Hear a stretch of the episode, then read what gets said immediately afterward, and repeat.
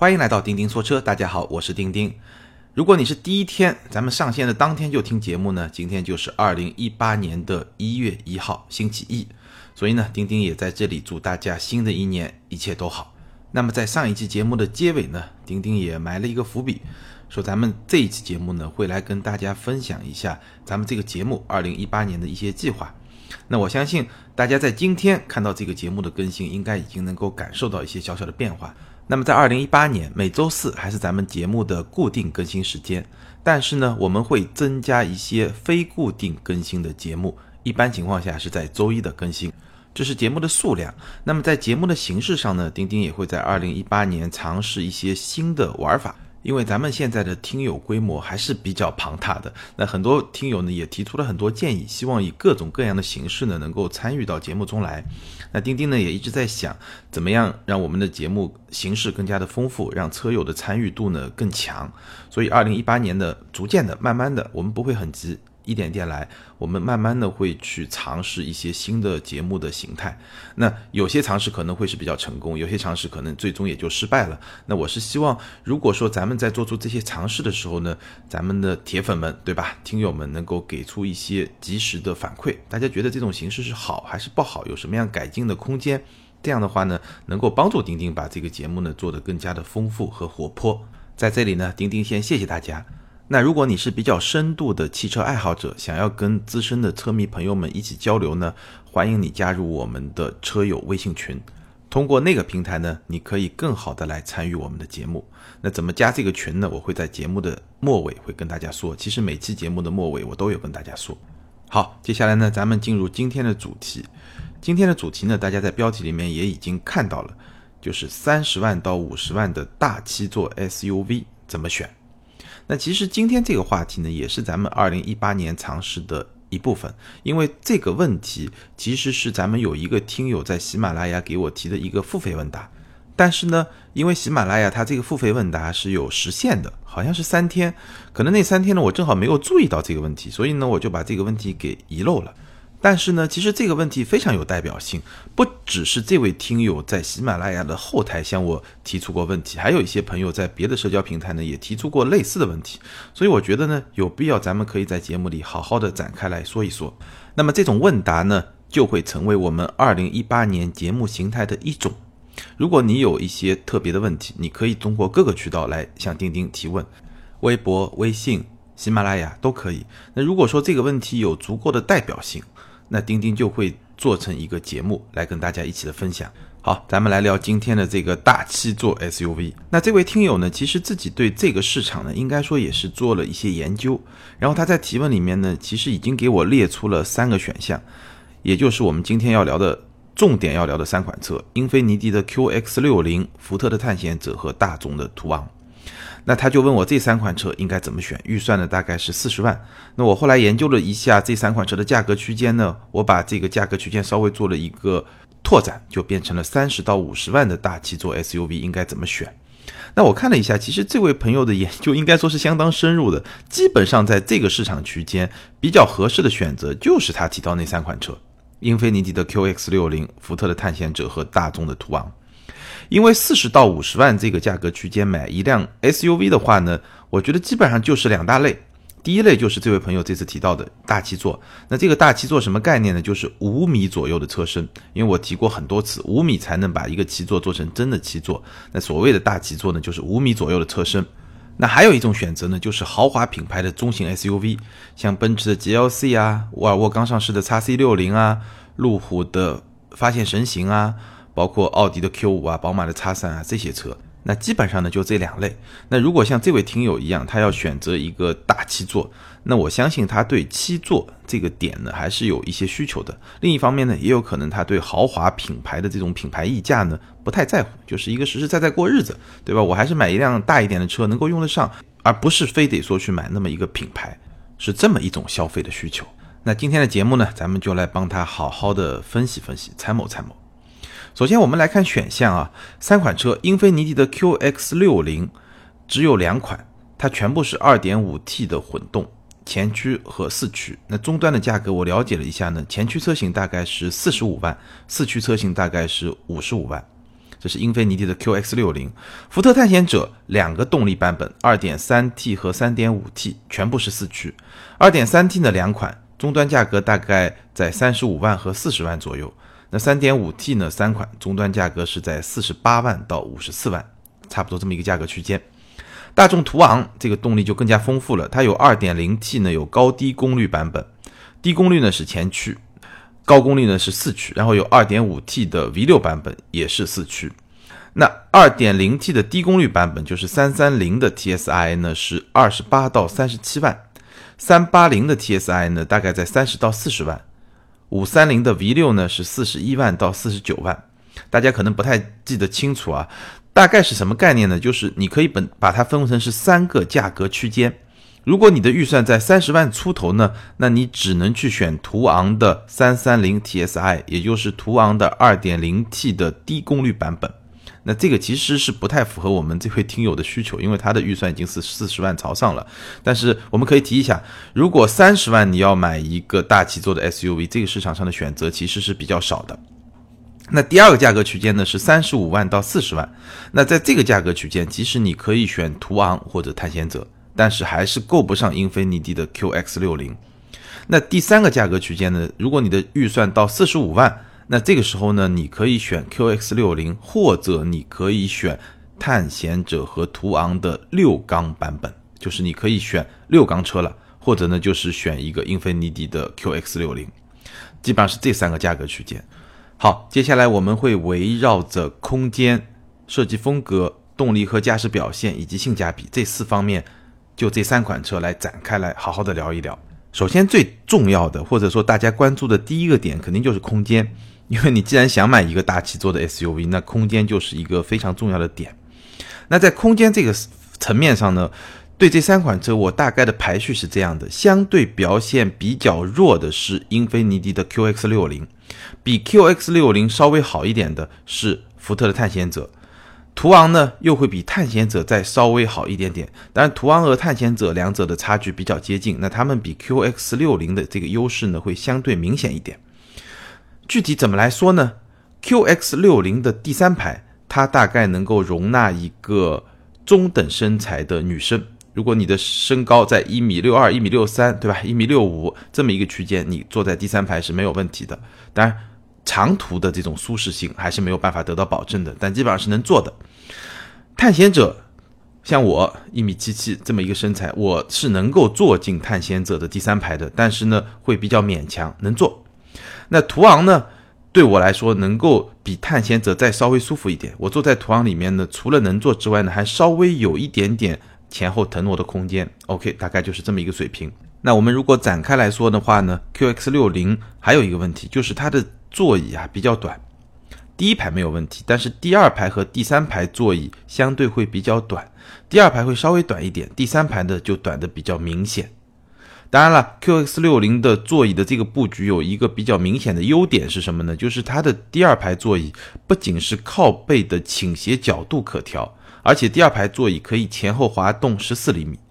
同时呢可以同步完成滑动和折叠，就是你一边滑动一边可以把第二排座椅往前折叠起来，那这样的话呢你进出第三排其实是非常的方便。探险者的第三排我刚才说了，空间呢比 Q X 六十 有比较明显的优势，但是相比途昂呢会稍微弱那么一点点，当然他们会更加接近一点。它有一个小的缺点和一个小的亮点，小的缺点是什么呢，就它的第二排座椅是四六分割的，但是只有四的那部分可以前后移动，六的那部分是固定的，所以呢你进出第三排呢最合适的方式就是从四的那个方向进入，那这个便利程度肯定比你两边都能进要稍微差一点。但它有一个小的亮点呢，就是第三排座椅是可以电动调节，它这个控制按钮在后备箱，你一摁它就能电动的翻转啊、折叠啊、铺平啊这种调节，所以是比较方便的。那在空间表现方面最好的当然就是途昂，而且途昂有一点让我印象非常深刻，就是它的第三排座椅啊也是一个相对比较完整的座椅，它不会像 Q X 六十 或者说汉兰达、锐界啊那样的车把第三排的座椅呢明显就会做得更小一点。当然了，话说回来，把 Q X 六十 放到和探险者、途昂去做对比的话呢未必特别的公平，因为它们的定位其实是不太一样的。探险者和途昂是一个非常标准定位的大七座 S U V。那 Q X 六十 是一个什么样的定位呢？虽然它的车长也是五米左右，但是你去看它的车身的侧面的曲线，你会发现这款车啊跟现在的 Q 七 有点像。它有点像什么呢？它有点像一个底盘比较高的一个旅行车，或者说是一个有那么一种跨界感觉的一个车。而这个车本身你说一定把它定位成为一个七座的车呢，我觉得也未必。也许我们可以把它看作是一个 五加二， 或者说是一个空间比较充裕的 五加二。我记得差不多在三年之前我做过一组豪华 S U V 的对比，当然当时也叫七座豪华 S U V， 但事实上呢那组对比有好多车了，但我们可以把它分成两个级别。第一个级别呢其实就是我刚刚说的 五加二。 那这个 五加二 有哪些车呢？包括英菲尼迪的 Q X 六十， 包括 Lexus 的 G X， 包括路虎发现四，当时还是路虎发现四嘛，还包括讴歌的 M D X。那这些车呢都是有七座款的，但是本质上它们都是 五加二。 那在这些车里面呢，英菲尼迪 Q X 六十 在空间表现这一项是明显能够胜出的，所以啊它是放在不同的级别里面去比较会有不同的结果，当然这跟它本身的定位有关系。所以 Q X 六十 本质上其实是一款空间比较宽裕的 五加二， 它的设计定位并不是一款真正的七座。那在豪华品牌里面，在英菲尼迪内部真正的七座 S U V 是什么呢？是 Q X 八十。 当时我们做那组对比的时候，它的对标的对象是什么呢？是奔驰的 G L， 后来改名以后呢就是 G L S。所以这样理解以后呢，我相信咱们对这三款车的空间表现以及为什么他们会有这样的空间表现可能有一个比较深入的理解了。好，接下来我们讲第二部分，就是这三款车的风格和调性。其实这一部分往往是非常的重要，虽然说可能这一部分的内容呢很多朋友自己看也能看出来，但是呢其实很多车同级的车里面真正影响到消费决定你觉得我喜欢这个不喜欢这个，本质上可能还是调性。那我们展开来说一说，可能能帮助你在自己看的这个基础上能够发现更多。那从本质上来说啊，这三款车按照我的说法有两款半是美国车，福特探险者没有问题，当然是美国车。英菲尼迪的 Q X 六十 不是日本品牌吗？但是我们要知道日系的豪华品牌雷克萨斯、英菲尼迪、讴歌都是把美国市场作为一个起点来发展的，所以他们的产品定位其实很大程度上是以美国市场的口味作为一个基准的。所以英菲尼迪 Q X 六十 也是一个典型的美国市场口味的这么一个表现。那途昂呢？途昂是中国和美国两个市场作为它的主打市场，所以呢我可以说半个，对吧？途昂是半款美国车，所以整体上来说，这三款车就是两款半的美国车，还有一半的算是一个中国车吧。所以我们看这三款车的设计的风格啊，它的调性啊，其实还是很明显的。我们就拿途昂来说，你会发现途昂这个车的设计啊，虽然说大众是非常家族化的，但是途昂这款车在整个大众家族化的设计里面是比较特别的。你会发现它有些面，你仔细去看啊，有些面它有点像揽胜。有些面呢它又有点像大切，就就是那种非常大车的那种感觉，其实跟大众你跟它跟途锐完全不一样的一种设计风格，非常不一样。当然更明显的这种设计上的取向呢，我觉得是出现在英菲尼迪 Q X 六十 和福特探险者这两款车上。那这两款车的特点呢有几个。第一个呢，刚刚我们说了美国市场的这种口味是一个主导。第二个呢，这两款车其实都已经处于自己产品周期的中晚期，所以他们的设计尤其是内饰的风格给你感觉是比较传统、比较保守，或者说比较老气的。那相比之下呢，大众途昂毕竟是一款新车，而且呢它是一个大众，对吧？它同时照顾了美国市场和中国市场。我们知道中国市场还是一个比较往前的一个市场，比较愿意接受新事物，所以它整体的设计风格会更加现代一点，科技感呢也会更强一点。那如果说从内饰做工的这种质感、高级感这个角度来排序的话呢，我觉得表现最好的是英菲尼迪的 Q X 六十， 排名第二的是大众的途昂，相对比较差的是福特的探险者。当然了，有一句俗话叫没有比较就没有伤害，对吧？这个排名也是在相对就是在这三款车中间做比较得出的这么一个结论。那如果说你要把英菲尼迪 Q X 六十 跟比如说四十万的，对吧，奔驰的 G L C、凯迪拉克的 X T 五 这样更新的，包括说同样豪华品牌的车型去比较的话，那我觉得它的豪华感其实也是会稍微要弱一点。好，接下来我们来聊第三部分，就是动力和驾乘的感受。那我们在一开始呢也聊了，从动力的配置来说，大众途昂是最丰富的，包括 二点零 T 的低功率高功率和 二点五 T 的 V 六。 福特呢有两种选择，包括 二点三 T 和 三点五 T。 英菲尼迪呢只有一个选择，就是 二点五 机械增压加电机这么一个混合动力系统。那么对动力系统的评价呢，我觉得大概可以这么说，第一个级别就是动力最强的这个级别呢，是大众途昂的六缸机、福特探险者的六缸机和英菲尼迪 Q X 六十 的混动系统。这个混动系统是 二点五升的机械增压的四缸机，二百三十四马力三百三十牛米，加上一台二十马力一百六十牛米的电动机。整个混合动力的系统的动力表现，你基本上可以理解为跟途昂的六缸机或者跟探险者的六缸机在一个水平线上。而且呢，因为机械增压也好电动机也好，都是在低转速扭矩输出这个方面是比较好的，也就是在转速比较低的时候，它的扭矩输出会很好，这种响应会很好。所以英菲尼迪 Q X 六十 的这套混合动力系统在实际驾驶中的感觉，它的响应是非常的敏捷。当然它尤其在中国道路上，在合法的这个速度范围内，它的整体的动力的后劲也是很足的，这个是没有问题的。当然那两款六缸机也是完全没有问题。那第二个级别呢，我们可以聊的是福特探险者的 二点三 T 和大众途昂的 二点零 T 的高功率版本。那其实我是没有开过 二点零 T 的途昂，就是四缸机的途昂我都没有开过，但是呢我看了一些媒体的一些对比的数据，基本上 二点零 T 高功率版本的途昂，它的百公里加速比 二点三 T 的探险者还要更好一点。所以我相信 二点零 T 的途昂和 二点三 T 的探险者，他们的动力表现呢在一个水平线上是没有问题的。那唯一现在没有办法确信的是 二点零 T 低功率版本的途昂，它的动力表现会怎么样。那我的估计啊，我的预期呢，我估计可能够用是没有问题的，但是呢你很难说它的动力的后劲啊，这种充沛度啊会有多么的强劲，这个应该是做不到。所以我们的结论就是六缸机或者混动系统，这个动力是非常的 OK 的。那四缸机呢，动力也是绝对绝对够用的，甚至比够用还会多一点。那如果说是大众途昂的三三零那个版本呢，如果你真的想要买的话呢，可以去试一试，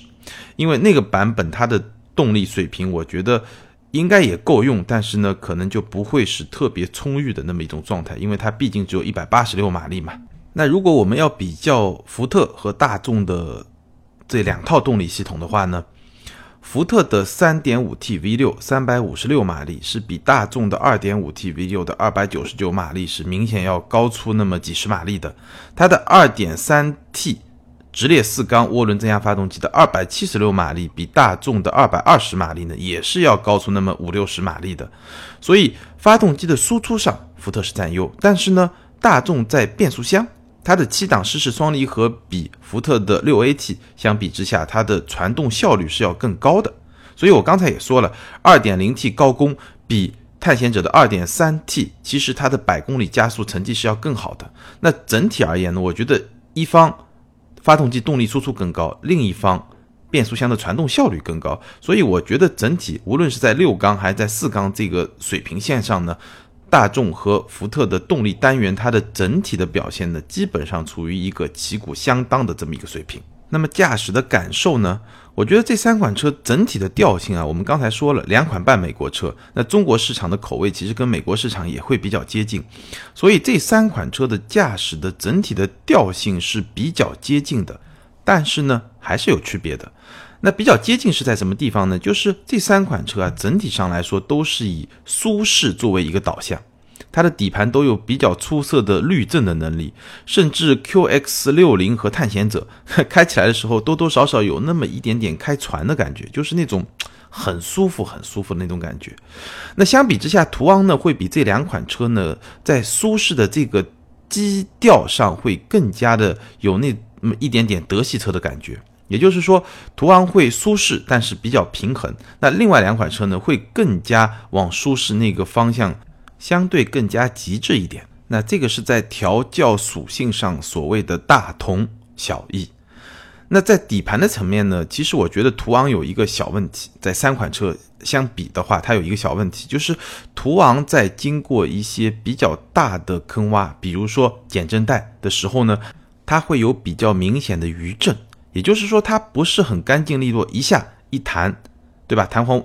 压下去往上一弹就把这个震动过滤掉了，它会啪啪啪啪有那么连续的余震才来过滤这么一个比较大的震动。这一点上途昂的底盘的这种处理能力明显是没有英菲尼迪 Q X 六十 和福特探险者那么老道和从容。当然了，从本质上来说啊，这三款车都是属于那种开起来比较轻松，然后呢舒适性比较好的这么一种车，所以应该说是完全能够适应它的目标客户所需要的那种驾乘的表现，这个完全没有问题。那么从油耗上来说呢，英菲尼迪 Q X 六十 因为是一个混动车，所以它明显油耗的表现会更好一点。排在其次呢是在大众途昂，那福特探险者毕竟只是一个 六 A T 的变速箱嘛，这个我刚才也说了，传动效率会稍微低一点，所以油耗表现呢在三款车里面也会相对比较差一点。最后呢，我们来聊一聊性价比，就是说哪一款最值得买。其实这个问题啊，往往都是没有明确的答案的，除非说三款车真的差别会比较明显。那我们只能说来分析一下啊。我觉得途昂毫无疑问它有非常出色的性价比，这个也是说它现在一个月能卖一万多辆，对吧？很夸张啊，把汉兰达、锐界都甩在身后这么一个基础。那为什么它有特别好的性价比呢？也很简单，国产嘛。另外两款车都是进口，它是国产，所以它的性价比，它在成本各方面的优势是非常的明显的，它也能有更好性价比。我们也看到了，如果你是预算三十万，那你另外两款车根本就够不着，你只能买途昂，对不对？所以途昂整体而言是一个比较平衡的选择，也有比较出色的性价比，而且呢，你可选的车型又比较多，是一个不会错的选择吧，我基本上可以这么来评价。那探险者我对它的评价呢，就是我觉得六缸车型六缸车型的探险者基本上在五十万上下，我觉得不太值。怎么说呢，你单纯从探险者的做工来看，我觉得它让你花五十来万，我感觉上好像有点不太值，至少我不会这么选。但是反过来说呢，如果说是一个四缸车型四缸车型终端价格是在三十五万到四十万，那我觉得是可以考虑的。优点缺点我们节目里面已经说得很充分了，你需要考量的一点就是说它毕竟是个进口车嘛，那如果说你对进口车这个点你觉得是可以有溢价的，你也就是说我觉得进口车就应该比合资国产的这些车卖得贵的，那我觉得探险者四缸车型的性价比还是不错的。那关于进口还是国产的，我们还可以换一个角度去考虑。我们会发现探险者现在市场终端的折扣差不多在十万，途昂呢各地不同啊，我了解下来可能比较高的地方折扣能有个两万，但是你会发现探险者十万的折扣和途昂两万的折扣下来以后，这个产品的性价比是差不多的。那这证明了几点啊。第一点呢，当前来看其实有了这个折扣的终端以后，他们的性价比是差不多的。那往回推一步呢，就是说它的指导价，也就是说它官方的这么一个价格，其实他们的性价比差距是比较明显的。那这个恰恰也就是说国产能够带来的性价比的提升，对不对？这是这么来理解的。Q X 六十 呢，我觉得从性价比的角度上来谈呢，其实是不太谈得上的。那这个里面有一个关键在于，在你心中一个豪华品牌英菲尼迪这个品牌，它的品牌溢价有多高。因为在今天这个参照系里面，它对比的是大众是福特，那你性价比是没法比的。那我还是回到我几年前我在节目里聊的那组对比，在那组对比里面你会发现其实性价比不低。你看看 M D X 是什么价格，发现四到现在的发现五，再看看雷克萨斯 G X 也是好多年没有换代的车，而且 Q X 六十 比我当年就是当时试驾的时候，当时做那组对比的时候的 Q X 六十 的官方指导价又下降了有差不多十五万，所以性价比更高了。那从这个角度来说呢，其实它跟自己比，跟它那个集团的竞争对手比，其实性价比是还可以的。只不过呢，站在我们今天的这个环境里面，参照系不一样了，对比的对手也不一样了，所以你是不是考虑英菲尼迪 Q X 六十 呢？我觉得取决于两点。第一点，预算够不够，对不对？第二点呢，就是你觉得这个品牌它的溢价有多高，这个是每个人心里面都会给出自己的一个判断。好，说到这里呢，我相信已经可以给那位提问的听友一个比较完整的答案了。希望咱们今天的节目能够帮助你更好的做出决策。那我再稍微延伸一下，看来大七做 S U V 确实是一个市场的刚需，对吧？你看途昂月销量能过万，然后包括我们之前聊过的未来的 E S 八 也是瞄准了这么一个市场来推出自己的第一款产品。我们看到其实在美国市场上，这种大七座的 S U V 包括大七座的 M P V 始终是市场上非常重要的一支力量。那我的判断啊，中国市场随着咱们的家庭人口可能逐渐的慢慢的增加，对吧？整个生活水平越来越提高，这一块市场可能在未来的三五年之内也会得到一个比较稳定甚至比较快速的增长。好，今天咱们就聊到这儿。关于今天咱们聊的这三款车，关于大七座 S U V， 如果你有任何的看法和观点呢，欢迎在下方评论留言。如果你有任何问题呢，也欢迎通过各种渠道跟钉钉联系。那有些比较有代表性的问题呢，我们就会做成节目跟更多的朋友来分享。你可以在喜马拉雅后台提问，你也可以加我们运营小伙伴的微信，他的微信号叫钉钉小马甲的全拼，钉钉小马甲。加了他的微信之后呢，你可以向他提问，我都看得到，或者呢，他会把你拉到我们的一些车友群里面，我也在这个群里面，我们可以随时的交流跟车有关的话题。那如果我们的节目有一些新的线上啊或者线下的活动呢，也会通过那些群来跟大家交流。当然更重要的是，在那些群里面啊，都是一些非常喜欢车的朋友，也有非常多对车比较精通的资深的网友，大家可以在交流的过程中呢相互学习，也可以交到一些朋友。好，今天就聊到这儿，感谢大家的支持，希望我们二零一八年越玩越嗨，拜拜。